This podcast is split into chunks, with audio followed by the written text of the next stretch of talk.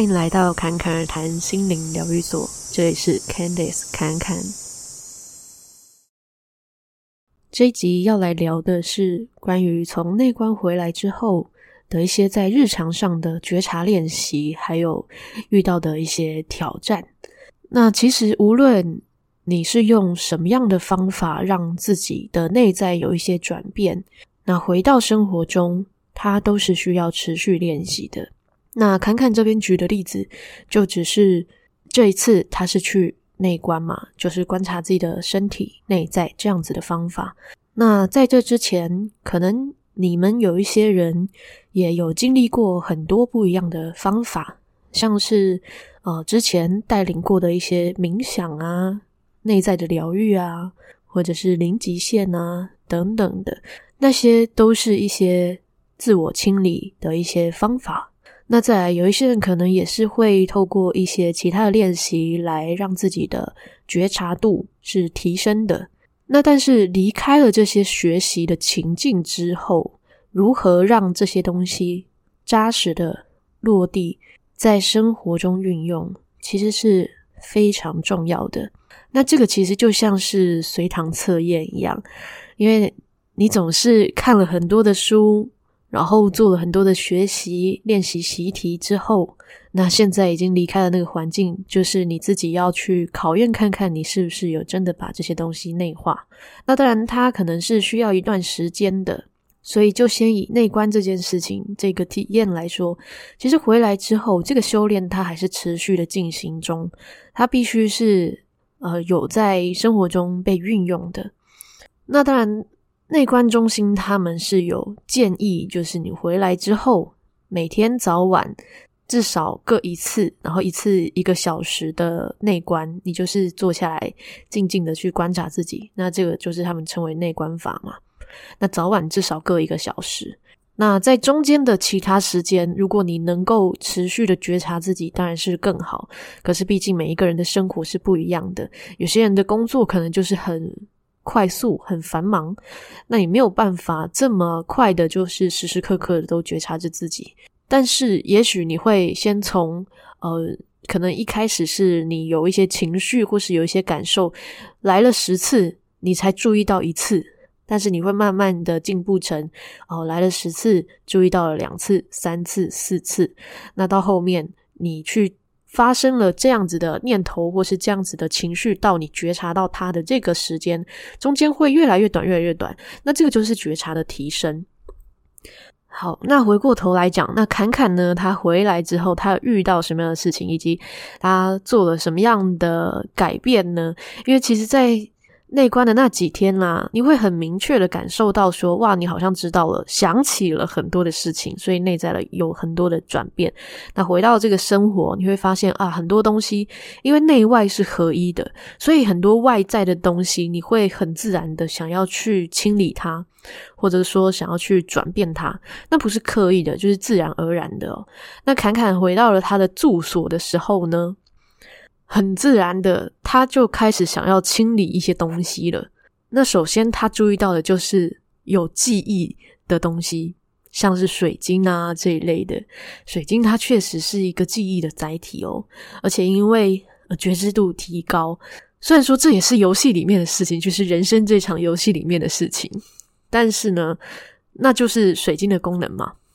以前可能没有发现，觉得哦，它就是一个石头，或者是多少有一些感觉。可是它并不一定那么细微，那你就知道说啊，有些东西它该被清理了，或者是说以前只觉得哦，它累积了很明显的时候，你才会清理它。但现在因为你的内在已经被转变了很多，被清理了很多，所以外在的一些需要被清理的也会清理。那当然还有包括像打扫家里啊这些，然后很自然的会把一些。嗯，被子折好啊，这种很日常的事情。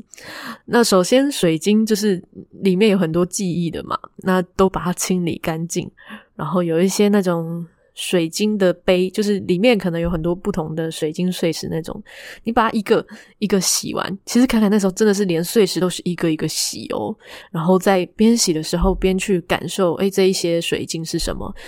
而且很有趣的是啊。在清理的时候，就清理这些水晶的时候，比方说像紫水晶好了，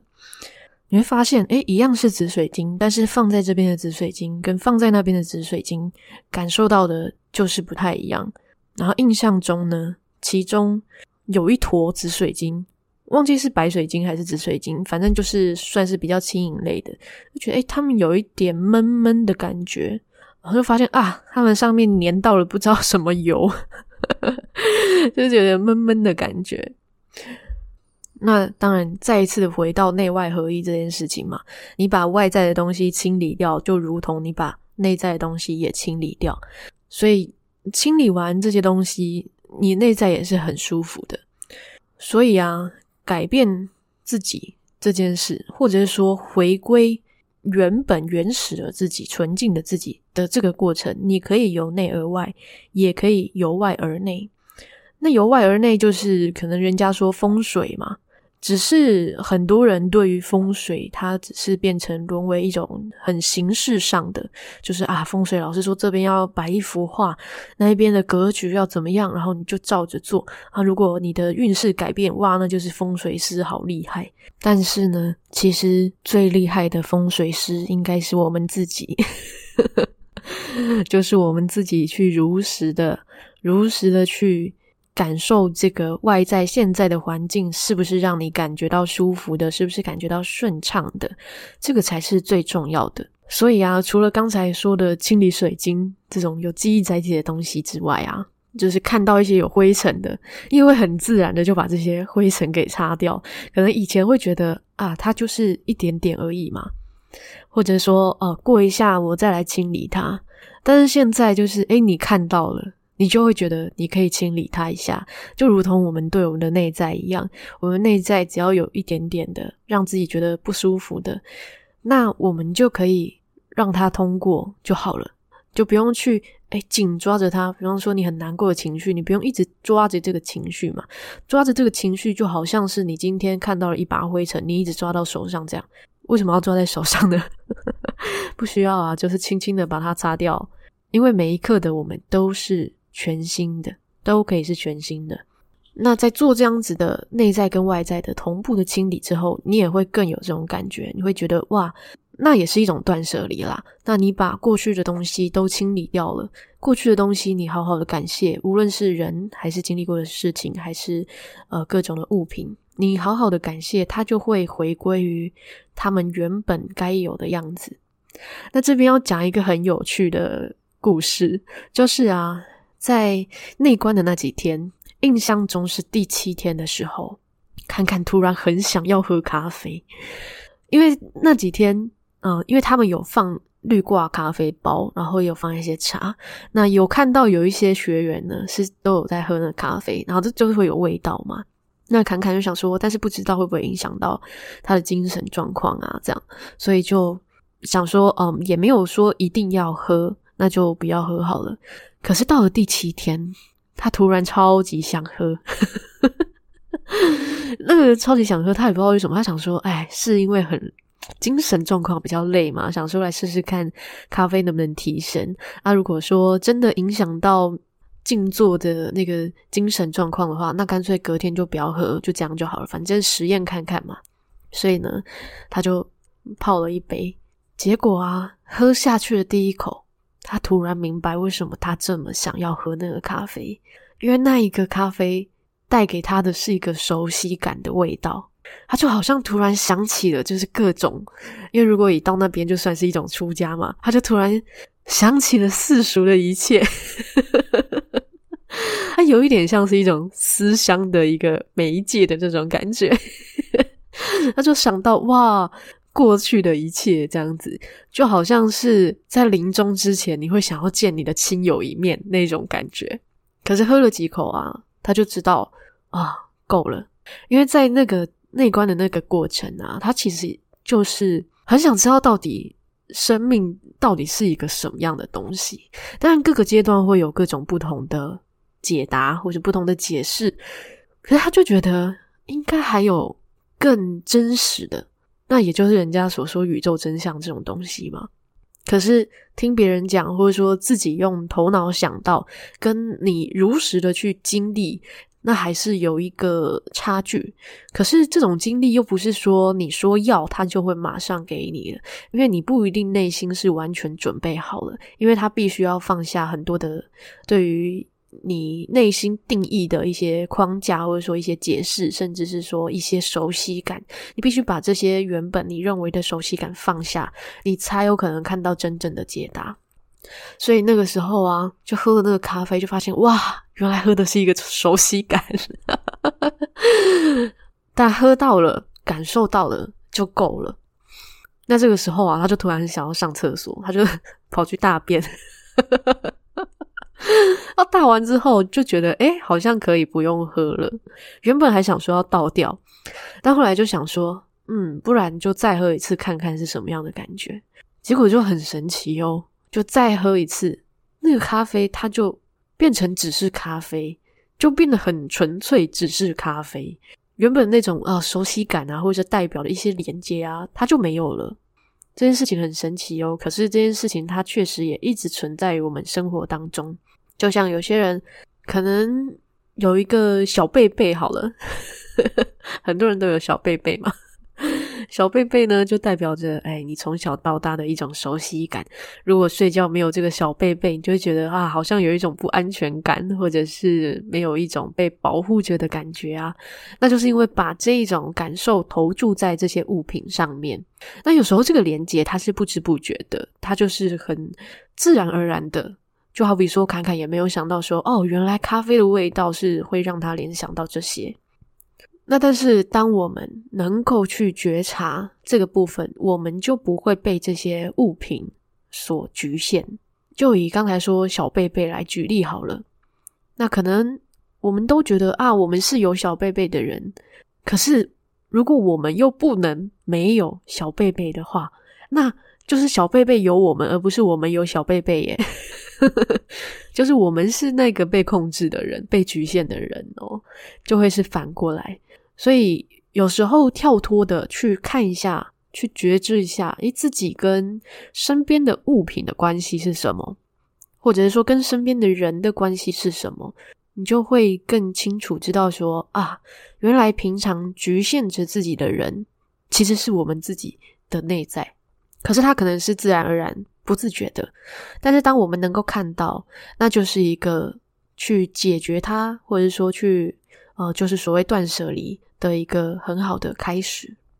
所以简单来说，侃侃回来的做的事情，最主要就是断舍离。那这个断舍离就不只是在物品上，那也包括过去的很多的记忆。所以。他每天哦都做不一样的清理，但这个也是自然而然，就是你会有一个直觉，知道说哦，我现在刚好看到什么，你就觉得好像可以清理什么。像第一天他就清理了水晶嘛，因为有很多，所以也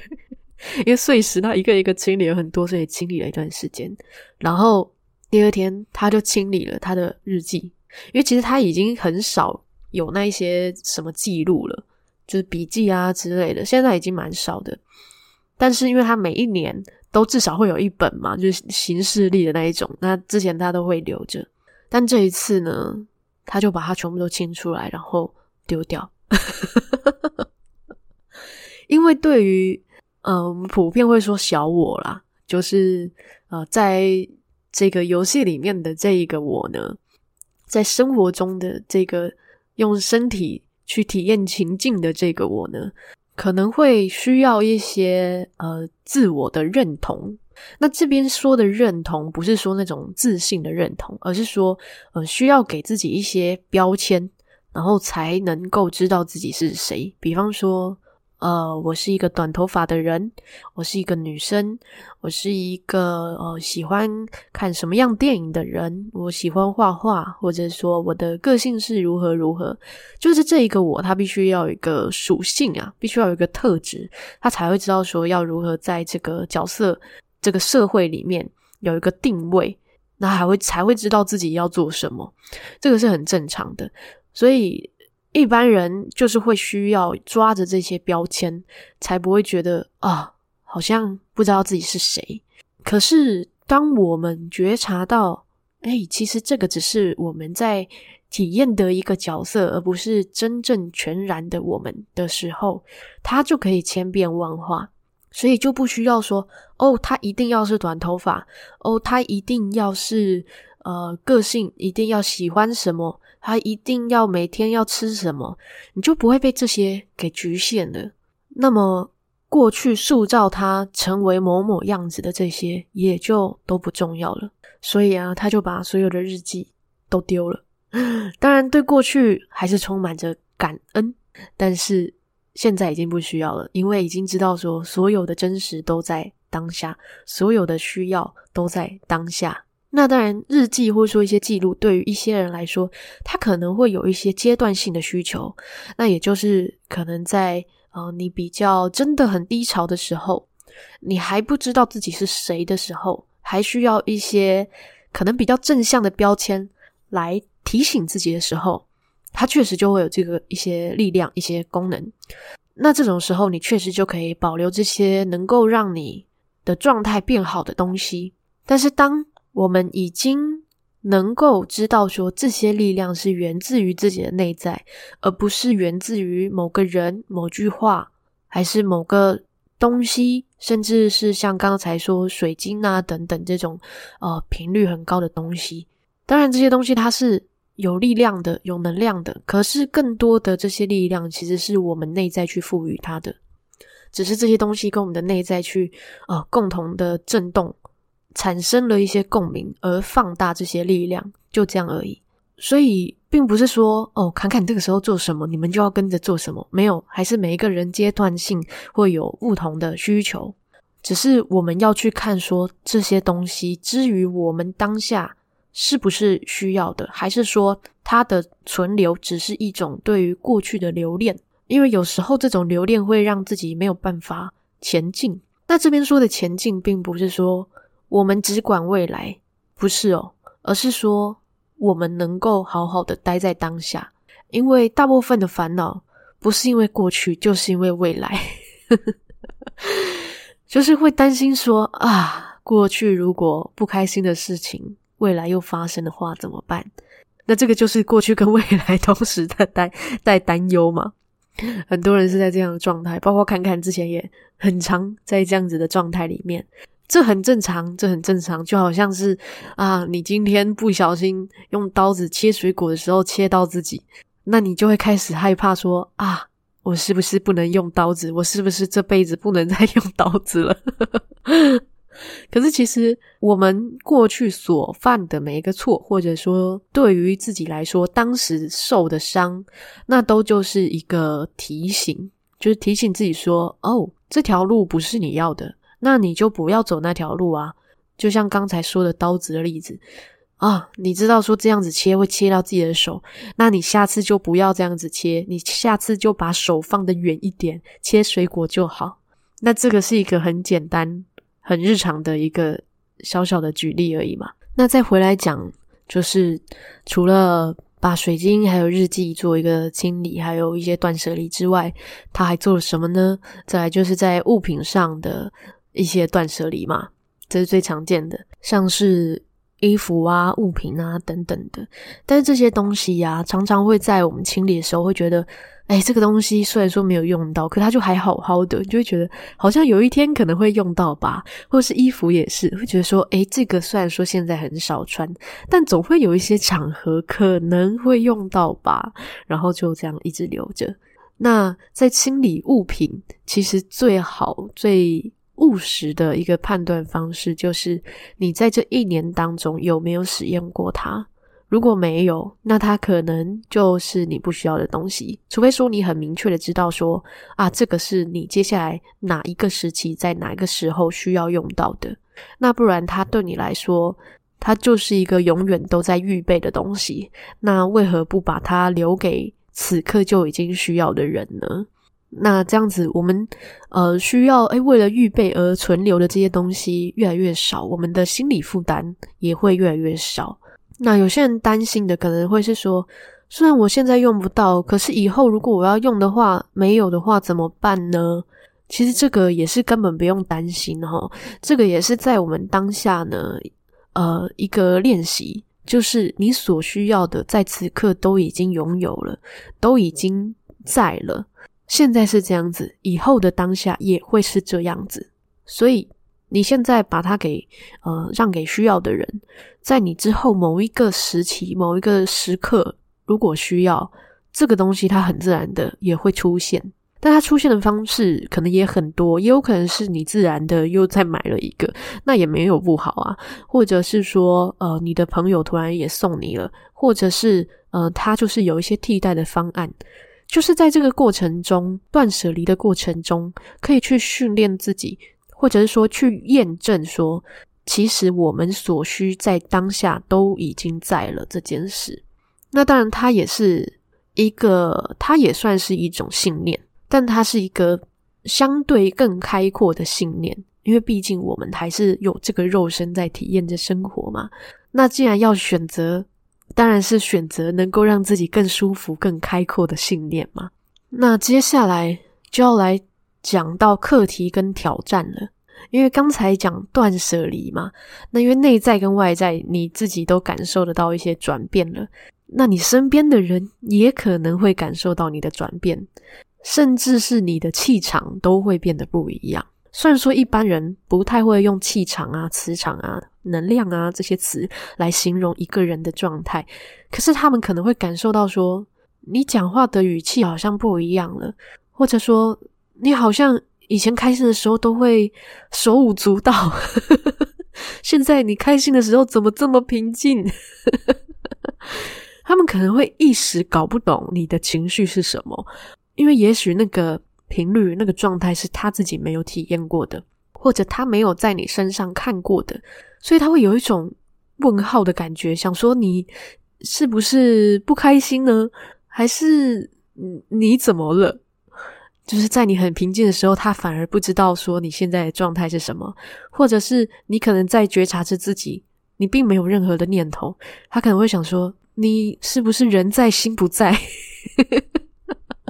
尤其是在就是越亲密的人，所以确实齁，在做一些比较大的清理之后，就是回到了生活之后啊，它还是会有一个跟你原有生活的一个震荡期。它一方面是呃对你自己的觉知是否稳固的一个考验，那同时也是一个呃跟物质世界接轨的一个震荡的过程。那像是侃侃的男朋友，就是其实在一开始就还蛮困惑的，他就觉得为什么觉得你好像回来之后，有时候觉得你在旁边，可是又觉得你虽然这个身体在这边，可是你好像心不在，确实整个灵魂都不在，因为有时候你真的在很专注，你只是在觉察的时候。就会有一种，诶，这个角色登出了。以玩游戏来说，真的就是像这样，就像是你在玩呃 Switch 啊，或者说玩什么线上游戏的时候，诶，你今天玩一玩，然后就站在那边，然后跑去吃个水果。那其他的角色跟你讲话讲到一半，你突然不回他，然后就觉得你你为什么不回他？大概就是这种感觉啦。可是为了要让这个情境顺畅的下去，不造成身边人的困扰。你还是要回过来一下，就是有时候你在单纯只是觉察的时候，你可能要让对方知道，或者是你要安排时间，或者是你可能要让这个觉察再放得更轻松一点，因为一开始确实你要维持着这个只是在觉察着自己的状态，是需要花一些注意力的，因为我们平常都习惯把注意力放在外面，那你突然现在呃要把注意力都放在内在。它是需要一个呃比较专注的力气，所以就会比较容易忽略到一些东西哦，所以它就会有一个震荡的过程，就会需要呃比较用力一点。那至于为什么身边的人会觉得啊，你好像完全变了，除了说你可能在一些肉眼看不到，可是可能有些人会有一些直觉感受得到的一些，可能气场变了啊，或者说语气变了啊，眼神变了啊。语气变了啊，等等之外，你的很多习惯可能也都会完全不一样。像是以前可能睡到中午，现在你可能早上六点多你就起来了，然后你以前哦，没有习惯说哦，早晚都要静坐一个小时。你现在居然给我乖乖的早上晚上静坐一个小时，有些人可能就会说哦，你是入魔了吗？还是什么？那当然，这个不一定是指说在内观可能会遇到的一些挑战。你在学习其他的方法上，当你想要在日常做一些改变，而身边的人还不适应的时候，都有可能这样子。因为一般人就是需要熟悉感嘛。那当你有一个很明显巨大的变化的时候，对方的这个担忧，无论他在言语上说的是什么，其实他害怕的就是说，呃，他有一个无法掌控的情况发生了的话，他不知道该怎么办。那。你如果是他的伴侣，或者是他的家人，原本他觉得你是在他的掌控当中，当然他不一定是要控制你，而是说你在他的熟悉范围当中，他知道你是一个会做什么事情的人，或者说他知道你的生活是什么模式的人。可是今天你的模式突然变了，他当然就会觉得，一方面他可能是呃因为爱你，所以他会担忧你；那一方面。应该说，大部分都是来这个来自于这个情况，就是他自己内在的一个担忧，就是害怕说，如果你什么都不一样，他变得不认识你的话怎么办？那可是，如果我们遇到身边的人有这个情况，其实那个也是我们内在的一个镜子，也可能是我们内在的一个潜在的担忧，也就是啊，我们现在习惯都不一样了，然后讲话方式也不一样了。我会不会完全就变成另外一个人？可是事实上，我们每一秒都在变，没有人每一秒都是一模一样的。每一秒你的细胞都在更新，只是平常我没有去觉察到。那当我们回归到这个每一秒都在变的这个本质上的时候，你就不会这么害怕改变这件事，它反而会变成一件很理所当然的事情。只是在这个过程中，我们还是尽可能的不要去让别人觉得伤心或者困惑。所以你可以去解释你现在的状态。那侃侃当然就跟他的伴侣就讲说啊，因为现在 还在练习呀，就是刚从一个这么静态的地方回来，这么单纯的地方回来，突然间要熟悉。啊，那个觉察的状态，然后又要在生活中做一个运用跟接轨，它是需要一点时间来练习啦。那这样子的震荡，真的差不多一个礼拜吧。有些人可能更快或者更久啦。那是到第三天才就是比较越来越接轨，或者是说越来越稳固自己的状态。那知道说，哎，要怎么样去觉察着自己。然后要怎么样将这个如实的运用在生活中，但尽量的不造成别人的困扰。那因为像呃，他知道说哦、他的伴侣其实就是希望说哦，我们可以生活是一起是开心的嘛。那当然在跟呃对方约会啊、吃饭啊的时候，那就是好好的玩这个开心的约会的情境。所以当然他可以各种的开心啊，然后可以跳舞啊，可以唱歌啊，可以各种的表达啊。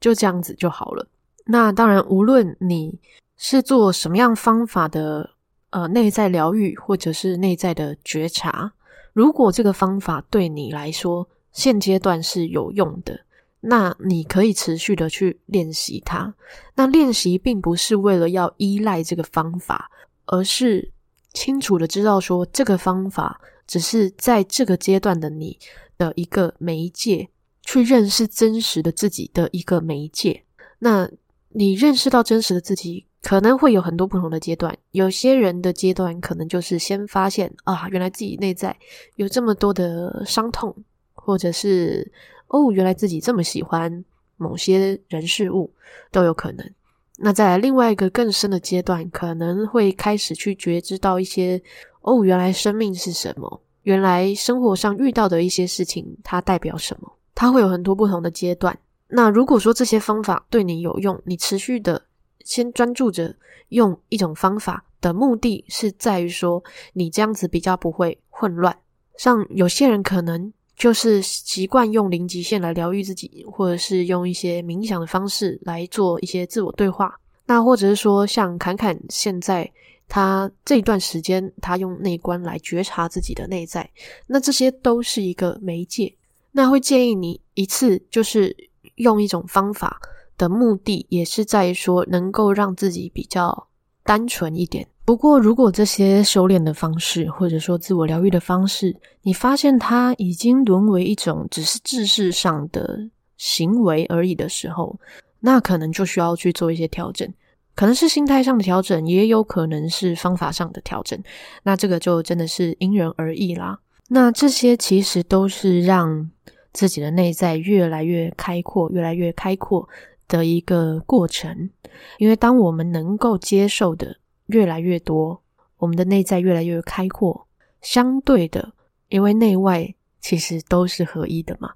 我们的内在能够接受越多，我们外在能够接受到的礼物，在生命上的礼物，能够体验到的，当然也就可以更多、更多元嘛，就不会说我们只能局限在某些特定的情节里面，一直打转，一直打转，那这些也是一种轮回嘛。所以，当我们越来越开阔，我们能够去在每一刻体验到的，就会开始有所不同。甚至，当我们在这个过程中越能够去明白内外是合一的这件事情的时候，那其实所有的外在的情节，就跟我们的手、我们的脚是一样的。我们想要抬起手的时候，我们就可以抬起手嘛。那这个也就是所谓显化法则嘛。可是这个想不是只是啊、我们头脑想一想，而是说我们可以用感受去带动它。那这边就也在分享一个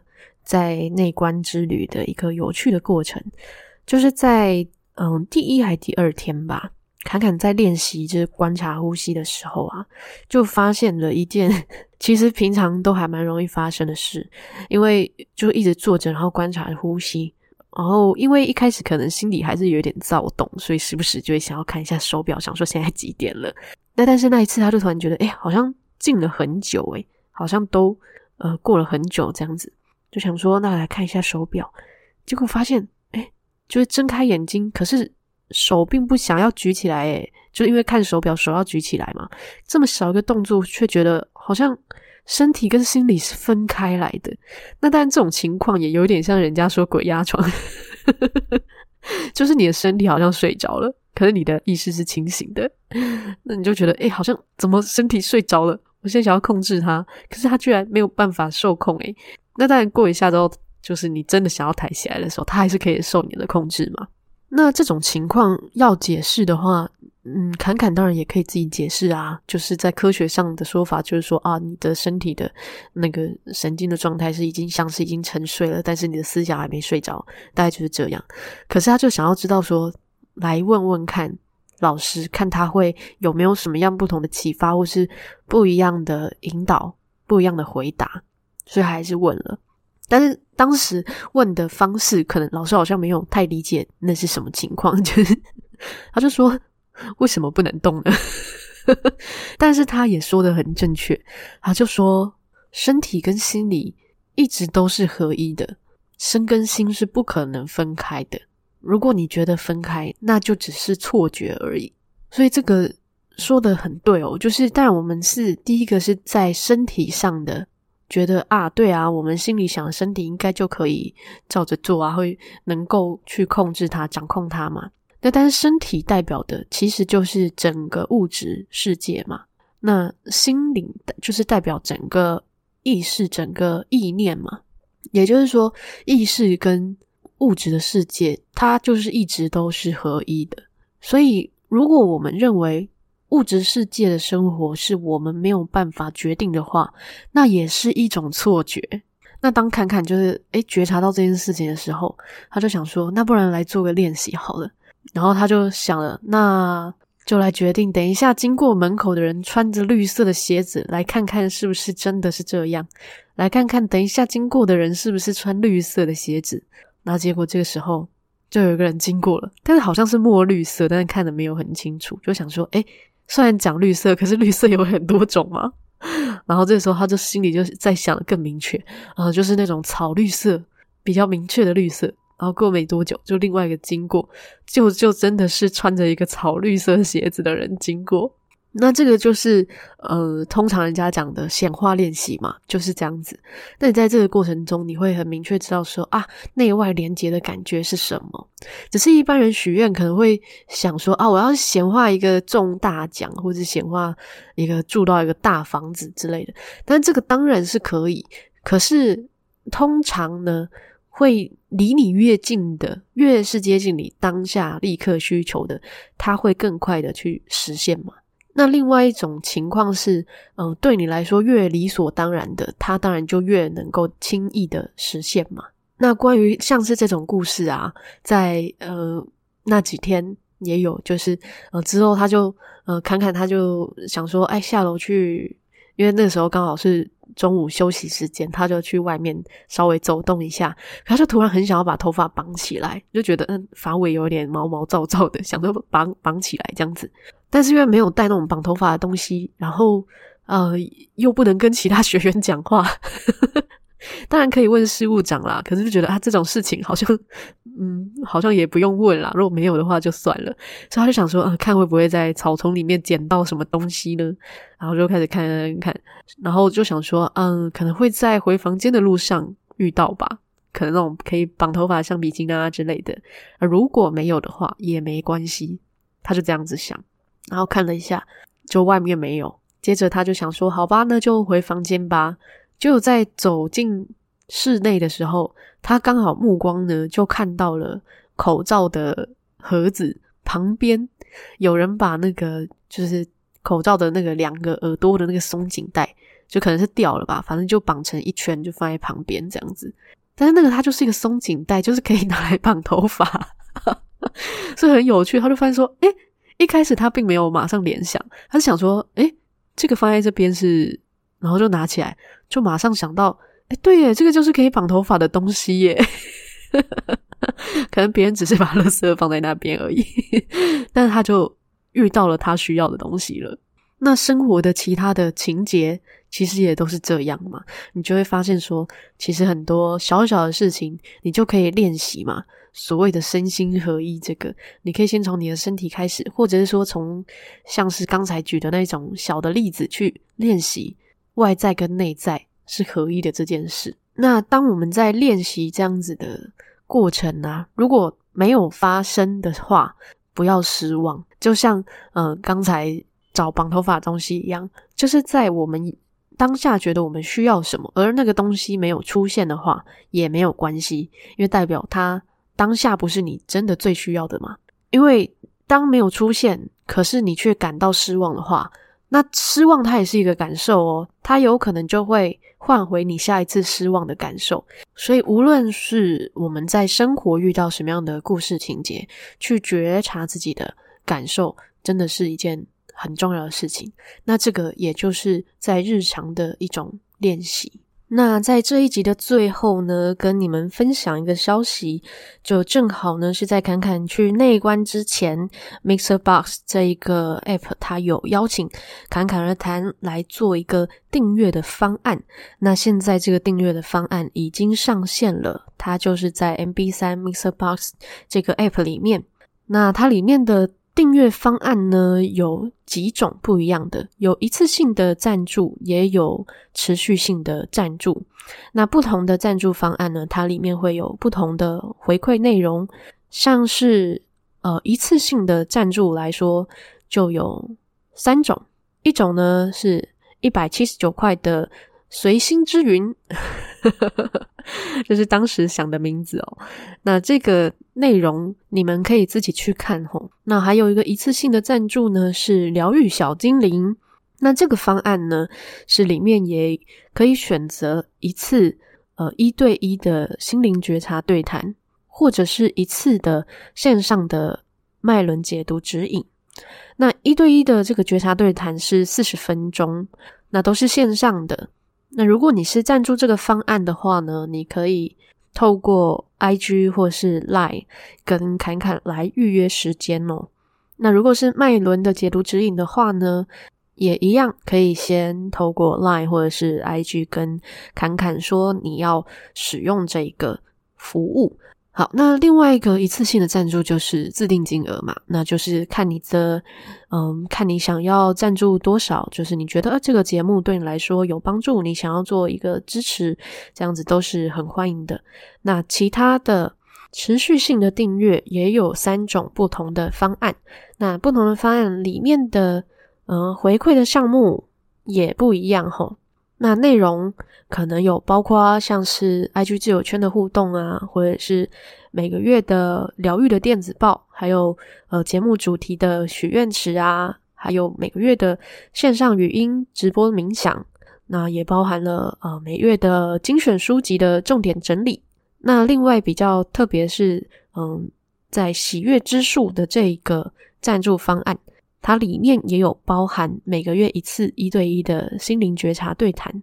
另外也有物品的回馈。物品方面呢，就是侃侃自己制作的空间净化的精油喷瓶，还有呃自己手绘的能量曼陀罗的杯垫，就是陶瓷的吸水杯垫。那关于细节，就是会放在这一集的资讯栏里面。那你们有需要的话，就可以再去看看喽。那我们这一集的内容就先到这边啦。如果你对这一集有什么样的想法或是收获，也都欢迎到 Instagram 跟我分享，或是可以在 Apple Podcast 或者是 MixerBox 留言让我知道。那节目的 Instagram 是 CCRT 点七七七。最后，祝你有一个幸运又美好的一天。谢谢你的收听，我们下集再见。